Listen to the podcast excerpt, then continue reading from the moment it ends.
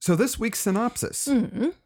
A strange substance causes the crew to ignore their inhibitions and act out their deepest desires while the ship plummets out of orbit. Ooh. What do you think you're going to get? I'm imagining a naked version of the scene with Uhura singing and Spock on the lute. Oh Mm. You're going to be disappointed, I think, on that one. But will Spock have any inhibitions if he's all logic by nature? Mm, we'll have to wait and see, won't we? Mm, but if he's unemotional by nurture, we're in for a whole wave of repressed stuff. Uh, yeah, well, well, let's take a look. oh, do you think everyone will be slapping each other on the ass with wild abandon? God, I hope so.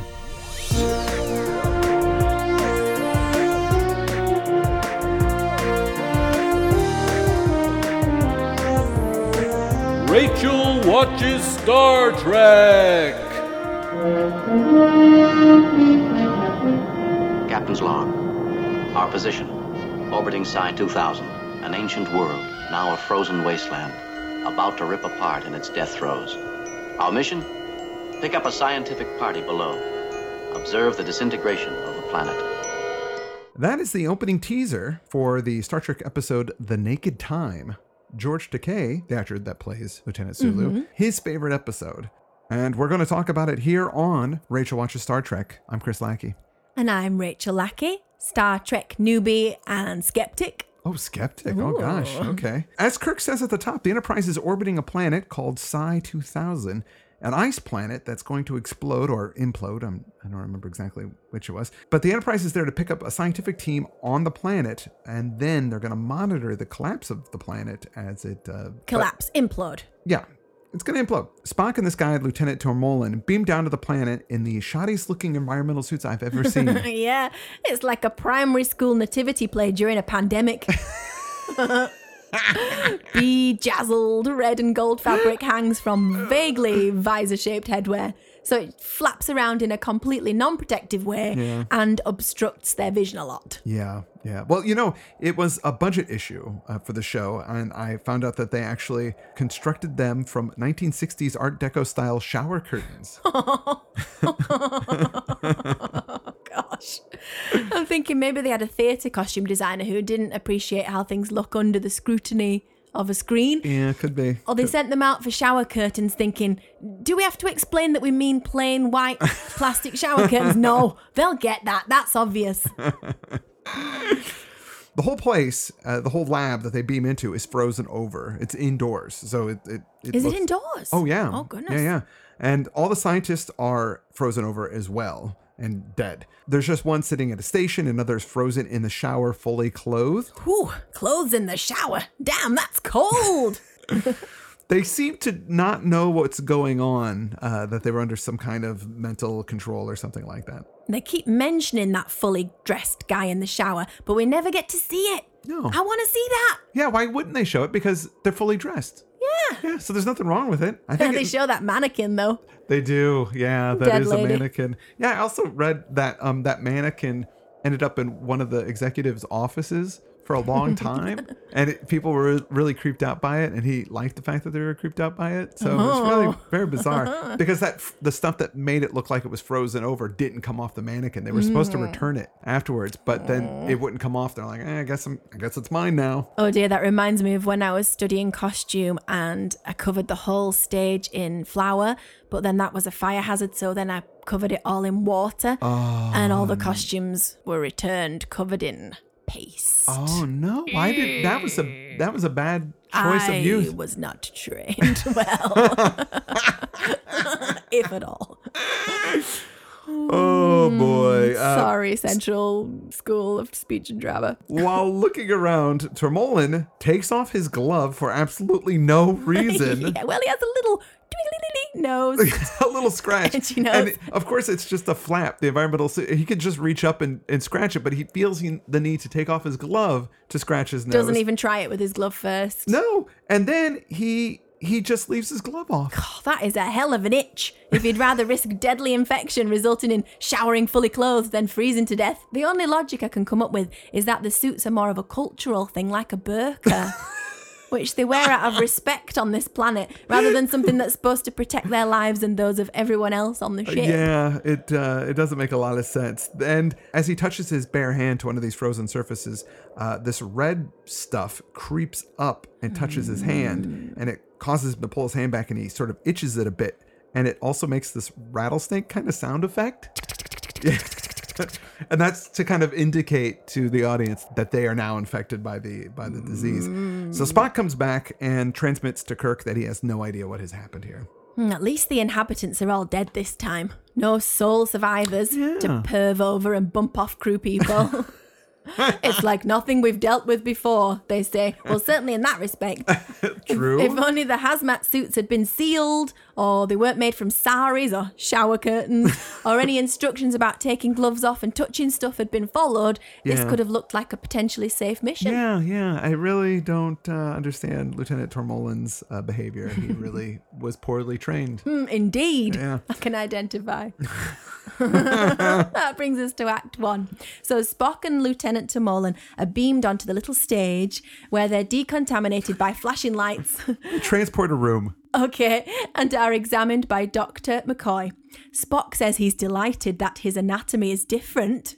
I wonder if we'll see for ourselves later. Woo!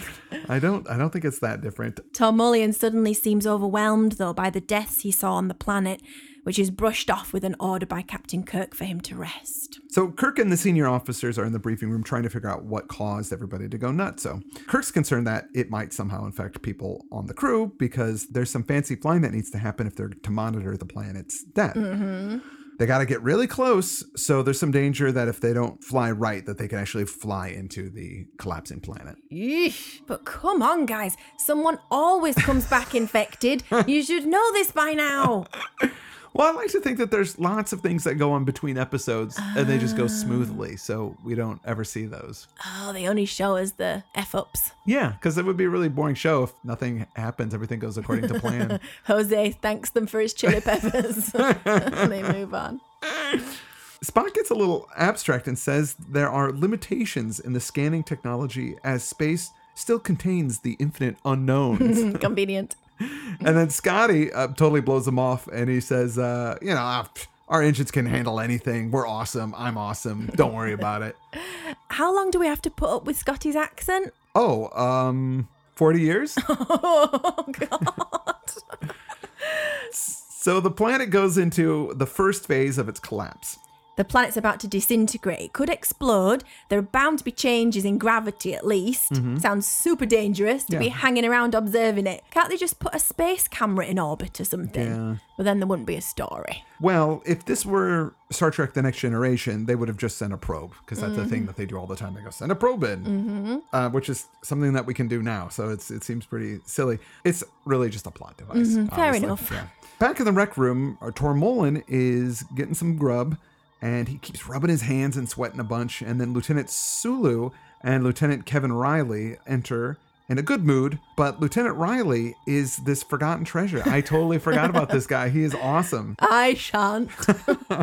He's only in one other episode, uh-huh. but I love this guy and I wish he was in more. Sulu's trying to convince Riley how awesome fencing is. yeah, he tries to sign Tom Holland up, but he's not having it. he brandishes his butter knife and says, What are we doing out here in space? Good? What good? We're polluting it, destroying it. I have to agree at this point. Uh, polluting it. They're not really polluting it, but yeah, what are they doing out there? What's the It done point? no good yet. His mood quickly turns to despair and he turns the knife on himself. Sulu and Riley try to wrestle the knife away, but Tom Holland falls and impales himself, bleeding purple.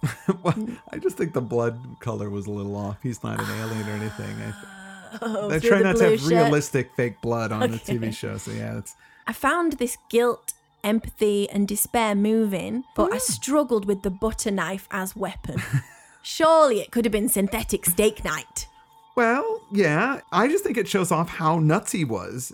eh, That he was able to stab himself with a butter knife. Like, you have to be pretty crazy to pull something off like that. Right? Like, I mean, it would be really hard. You would have to really want to stab yourself if you're if you're pushing. He pushing. falls on it in the end. Yeah.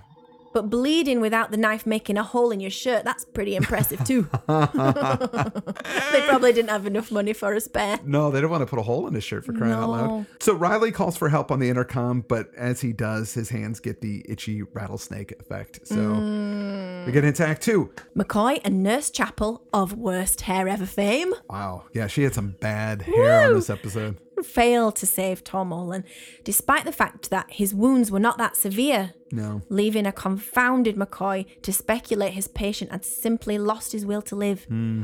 And notice they don't bother with CPR, even though it was introduced in 1960. I think that probably has to do with their advanced technology, so they don't need to hmm. do CPR. They can just press a we're button. advanced.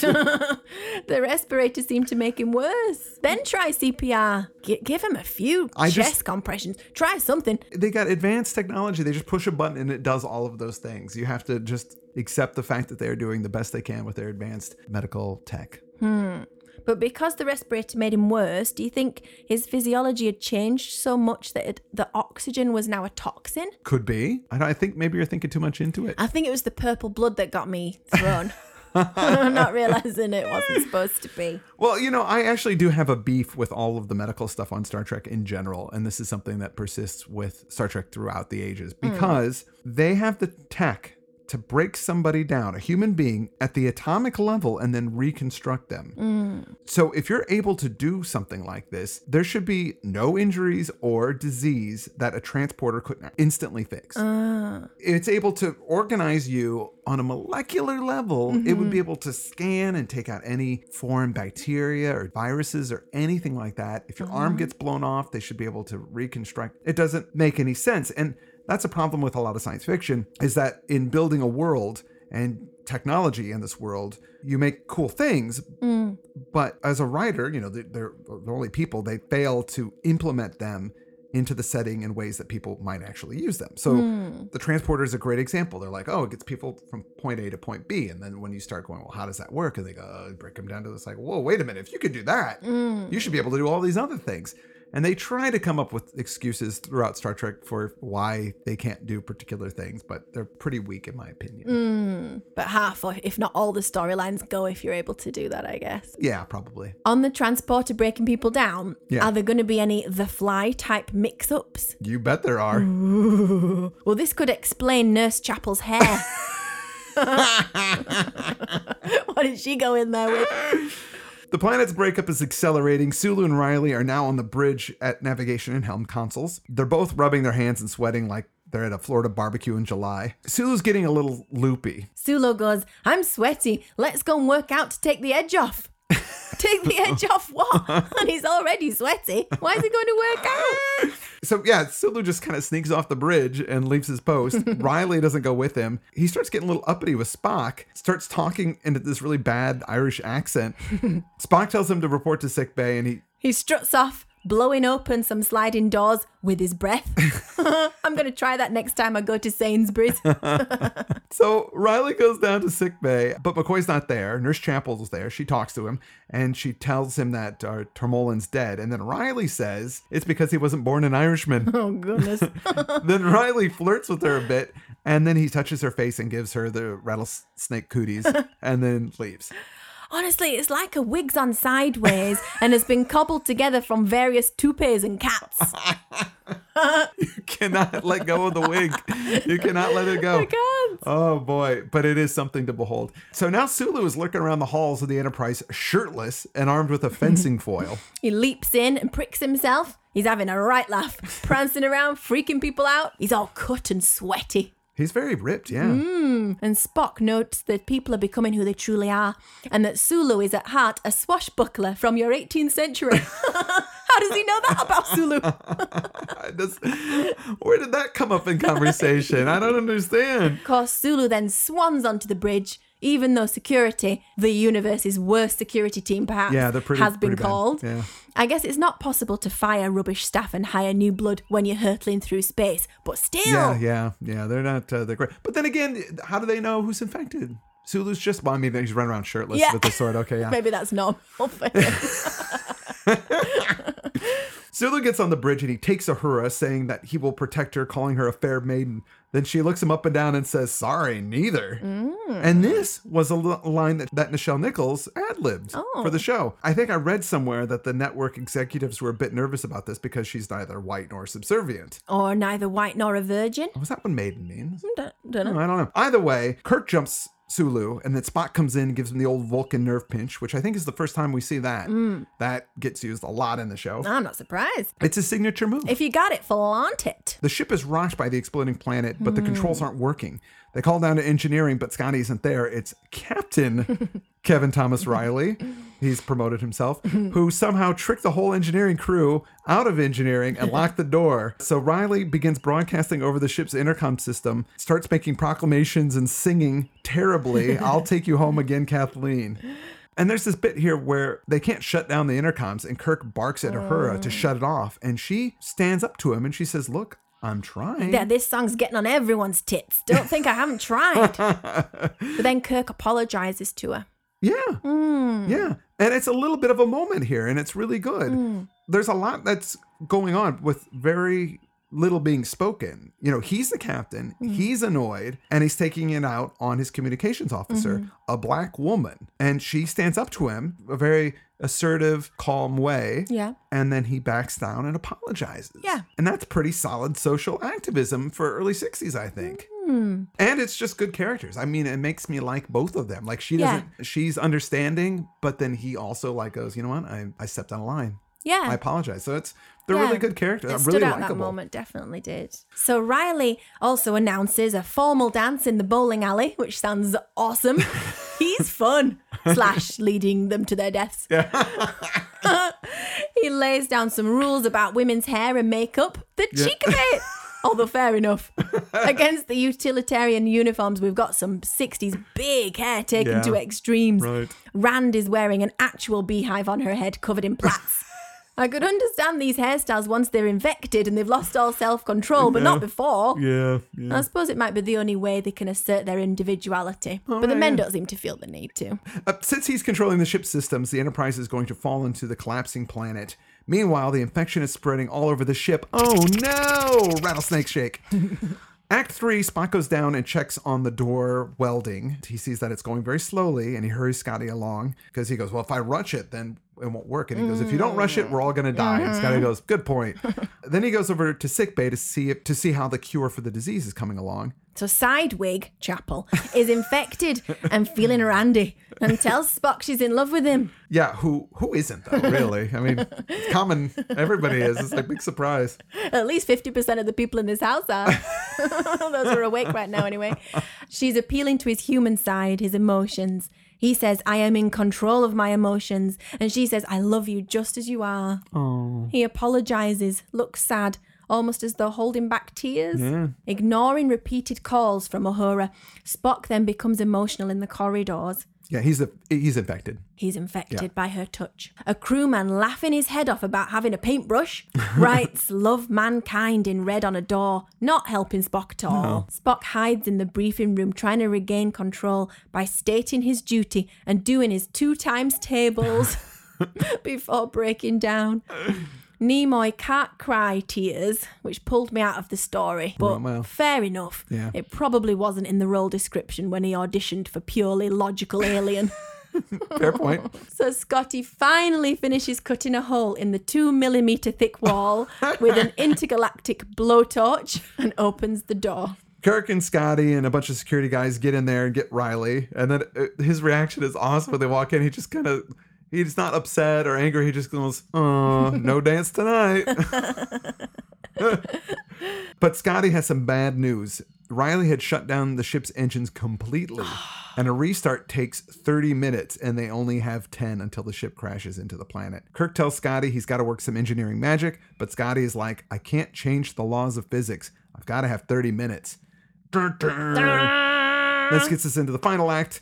So they need to do a cold restart with a controlled matter antimatter implosion in balanced engines, which is possible, but requires Spock's big brains to do the calculations. And by mm-hmm. possible, I mean theoretically possible. Nobody's ever done this before. More likely, it will blow up the ship. Oh no. Anyway, they don't really have a choice because it's either this or they all blow up on the planet. So they're going to blow up one way or the other. This way, they've got a chance. Back in sickbay, McCoy has discovered a cure. Yes. Uh, somehow it lives in water molecules, and that's why the uh, decontamination didn't catch it. So they give Sulu the cure, and he's fine, but he can't remember anything about his experience. McCoy gives info and orders to Chapel, even though she's clearly off her tits, but he carries on giving those anyway. And Kirk finds Spock in anguish, regretting his inability to express love even for his mum. Kirk slaps him in the face hard, trying to slap the feelings out of him, which would seem harsh if they weren't all plummeting to their death. Yeah, sure. Then Spock admits to feeling shame over his friendship with the captain. Why? Any emotions are bad to Vulcans. What we found out later is they had a very emotionally charged culture and they were prone to lots of violence. And this guy came in, this Vulcan leader, who had this whole philosophy about uh, logic and, and being able to repress their emotions uh, to the point that they were practically non existent. And it changed uh, Vulcan culture, and then they prospered and became a utopia. What you're asking, though, about this scene and Vulcan emotions leads us to something that's been going on for a long time outside of Star Trek K slash S Kirk slash Spock. Ever hear of it? No.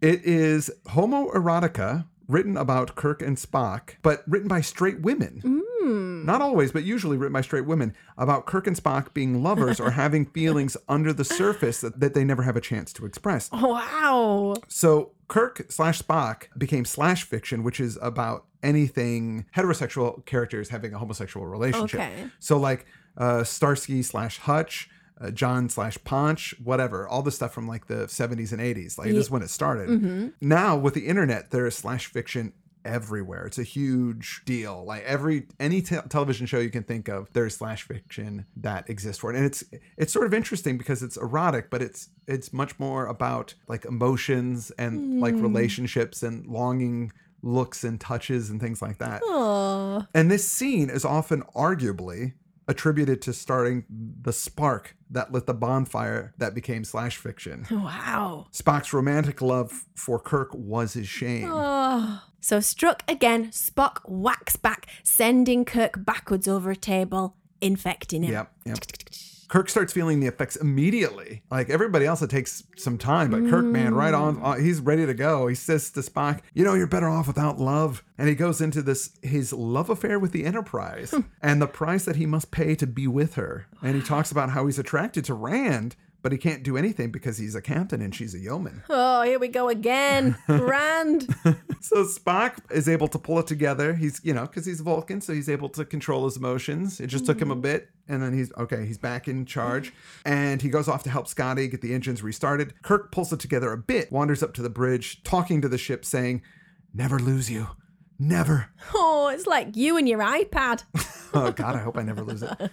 When Kirk gets into the turbo lift, someone has painted "Sinner Repent" on the door, which is really mm, creepy. Mm. So entering the bridge, Kirk's uniform is dramatically ripped by McCoy to inject him with the antidote, and the episode's sexiness rating goes up. so not necessary. But why not? That's what I say. Why not just rip his whole shirt off for, for that mm. matter? I mean, Kirk sits in the captain's chair and Sulu is back at the helm. Kirk mumbles some orders and they plot a course, waiting for the engines to restart. Kirk looks over at Yeoman Rand longfully, uh, and she looks at him, but he says nothing to her. Is this what Spock was referring to as no beach to walk on? What does that mean? That Kirk can't have Rand sexually? Well, I think he just meant like they can't go walking on the beach together in a, a romantic sense, but maybe hmm. walking on the beach is a metaphor for doing it. I don't know. Oh, yeah. I, I didn't get that from the initial listening, but now that you point that out, then maybe that was the case. Hmm. Spock and Scotty finish their calculations. The restart is engaged. The implosion sends everybody gurning and writhing around a bit, but it's successful. With an unexpected result, they go back in time three days. Mr. Spock, Yes, sir. the time warp. What did it do to us? We've regressed in time 71 hours. It is now three days ago, Captain. We have three days to live over again.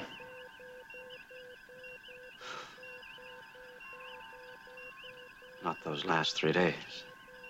This does open some intriguing prospects, Captain. Since the formula worked, we can go back in time to any planet, any era. We may risk it someday, Mr. Spock. Resume course to our next destination, Mr. Sulu. Course laid in, sir. Steady as she goes. Now, this is weird to me. Hmm. They didn't go back to Psi 2000. If they got there three days early, wouldn't they be able to rescue all those people? Hmm. Why not? Was this an issue of paradox? If they go there now, would they run into themselves? And if they did hmm. run into themselves, then they would have never gone down to the planet. And they never would have gotten infected. And then you've got a paradox. Hmm. Yeah. But they don't even bring that up. They don't even consider that. It's not talked about. Yeah. They risked their lives like some silly storm chasers for all that time just to get some data on a dying planet.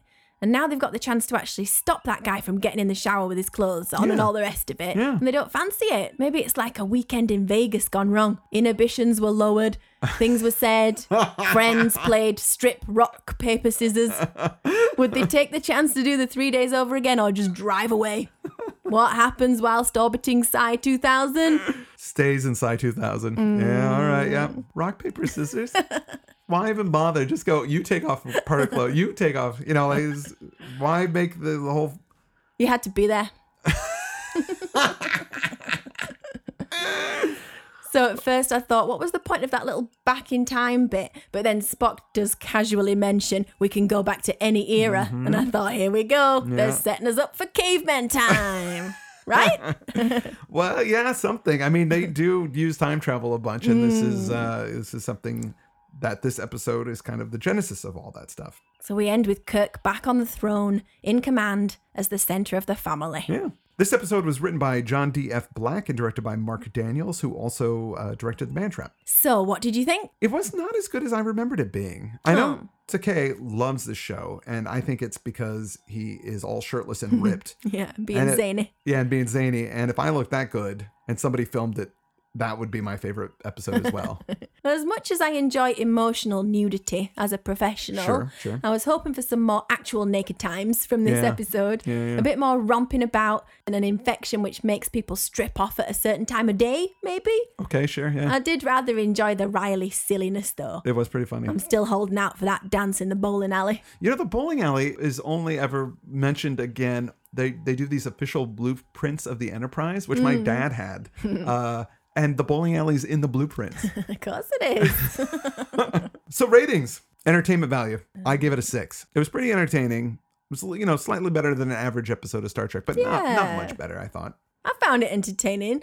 For Riley alone, I'd give it a good uh, five, and then uh, yeah, I'm gonna go for a good uh, seven. A seven. Yeah. Concepts. I'd say it's pretty average. Five. Not not. I mean, the concept Hmm. is they get a disease that makes them kind of drunk. So Mm-hmm. Yeah. It doesn't really make you think too much. Uh, maybe about the relationships and, and who they are as individuals. and what Uh, inhibitions they have. right. I'm left with more questions than answers about Spock and his emotional control. Well, this show, people loved Spock and his emotional control issues. Mm. Um, they, I read that they got a ton of fan mail and they were really interested. They're like, whoa, he's, it's not that he doesn't have emotions, it's that he represses emotions. Mm. Yeah. And that became super interesting to later episodes will explore who Spock is and what he's dealing with. Mm. So for, for concepts, Uh, go so five. I'm gonna give it six for concepts. Oh, okay. So for sexiness, I gave it a three. You know, there wasn't really much sexiness going on. A little bit with Nurse Chapel and Spock, but it wasn't really that sexy. Mm. Pretty high if you're into Kirk on Spock action, though. That's a 10 all the way. Woo! so sexiness, I guess it's just Kirk's shoulder again. What did I give it last time? It was Kirk's shoulder. I think it was a- Three? yeah, but no, you gave it you you jacked it up to a five because of Kirk's ripped Did I? shirt. Yeah, Okay, well, so. this time I can't think of any other. So, well, Uhura sticking up to Kirk, that's pretty sexy. Uh, four. Okay. Next time we're going to cover the episode The Enemy Within. Again, a really entertaining one. I think it's a little silly, not intentionally, Oh, but it, it is a it's a seminal Star Trek, so get ready for that. Rachel, I Mm. had such a good time watching this episode with you and then talking about it afterwards. Aw, thank you. You're a treasure, Me my dear. Mm. Too. I noticed when we first started recording, you were scratching your arm, though. I hope you're not infected. And with that, I'm Chris Lackey. And I'm Rachel Lackey, and thank you for listening to Rachel Watches Star Trek.